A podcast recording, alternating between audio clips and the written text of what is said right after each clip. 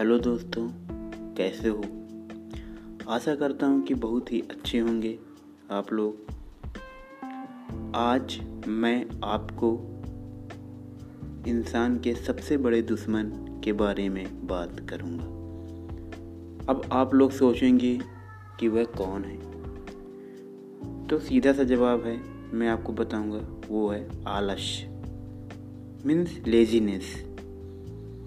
जो ऐसी चीज़ है, अगर जिस भी व्यक्ति के अंदर है तो वह व्यक्ति अपने काम धाम को टालते रहता है, पूरा दिन फालतू बेकार बैठा रहता है।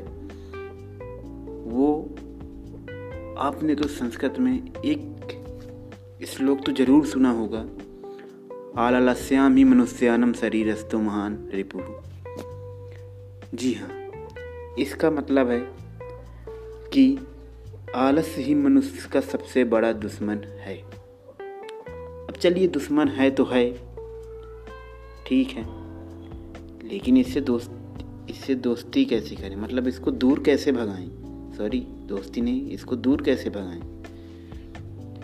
तो देखिए, अब दोस्तों, मैं तो कोई भगवान नहीं हूँ जो कि आलस्य को निकाल फेंकूँ आप लोगों के अंदर से या फिर मेरे ही अंदर से, लेकिन हाँ, कुछ ऐसी बातें कहूँगा, बोलूँगा, जिससे शायद कुछ मदद मिले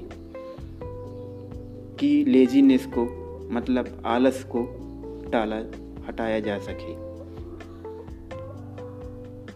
तो पहला है, जैसे आलस को दूर भगाने के लिए आप खुद को अंदर से प्रेरित करें, लेकिन कैसे? सही बात है, कैसे करें यार?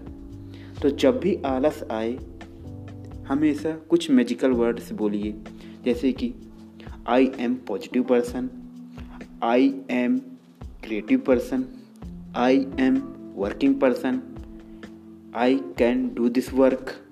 ये कुछ ऐसे वर्ड हैं जो बोलिए, तो ये वर्ड आपको अंदर से ही, आपको एक अलग ही मोटिवेट करेंगे काम के प्रति, है ना।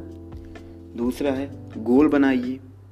बड़े गोल नहीं बना सकते हो तो छोटे छोटे बनाइए, दिन की गोल बनाइए, उनको पूरा करिए, बस, और क्या चाहिए।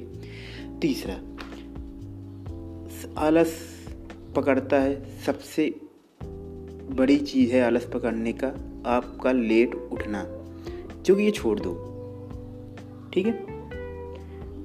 इस कुछ घंटे पहले आप उठ लो और व्यायाम करो, ध्यान लगाओ, जिससे आलस, लेजीनेस आपका कम 50 से 60% वैसे भी कम होगा इसी की मदद से। और लेजीनेस को भगाने के लिए, आलस को भगाने के लिए सबसे इम्पोर्टेंट टर्म्स है चौथा, कि किसी भी कार्य को टालना छोड़ें। ये सबसे महत्वपूर्ण बात है कि किसी भी कार्य को टालना आप छोड़ दो।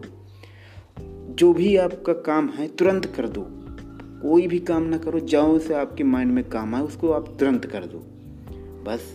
ये कुछ ऐसी बातें थी, जिसकी बहुत सारी बातें हैं, लेकिन कुछ ऐसी ये बातें थी इम्पोर्टेंट, जो इनको आप अपनी डेली लाइफ में शामिल कीजिए और आलस, लेजीनेस को दूर भगाने का प्रयास कीजिए। चलिए, तो मैं मिलता हूँ आपको किसी एक और नए बातें के साथ, तब तक के लिए नमस्कार। और हाँ, सपोर्ट करिए।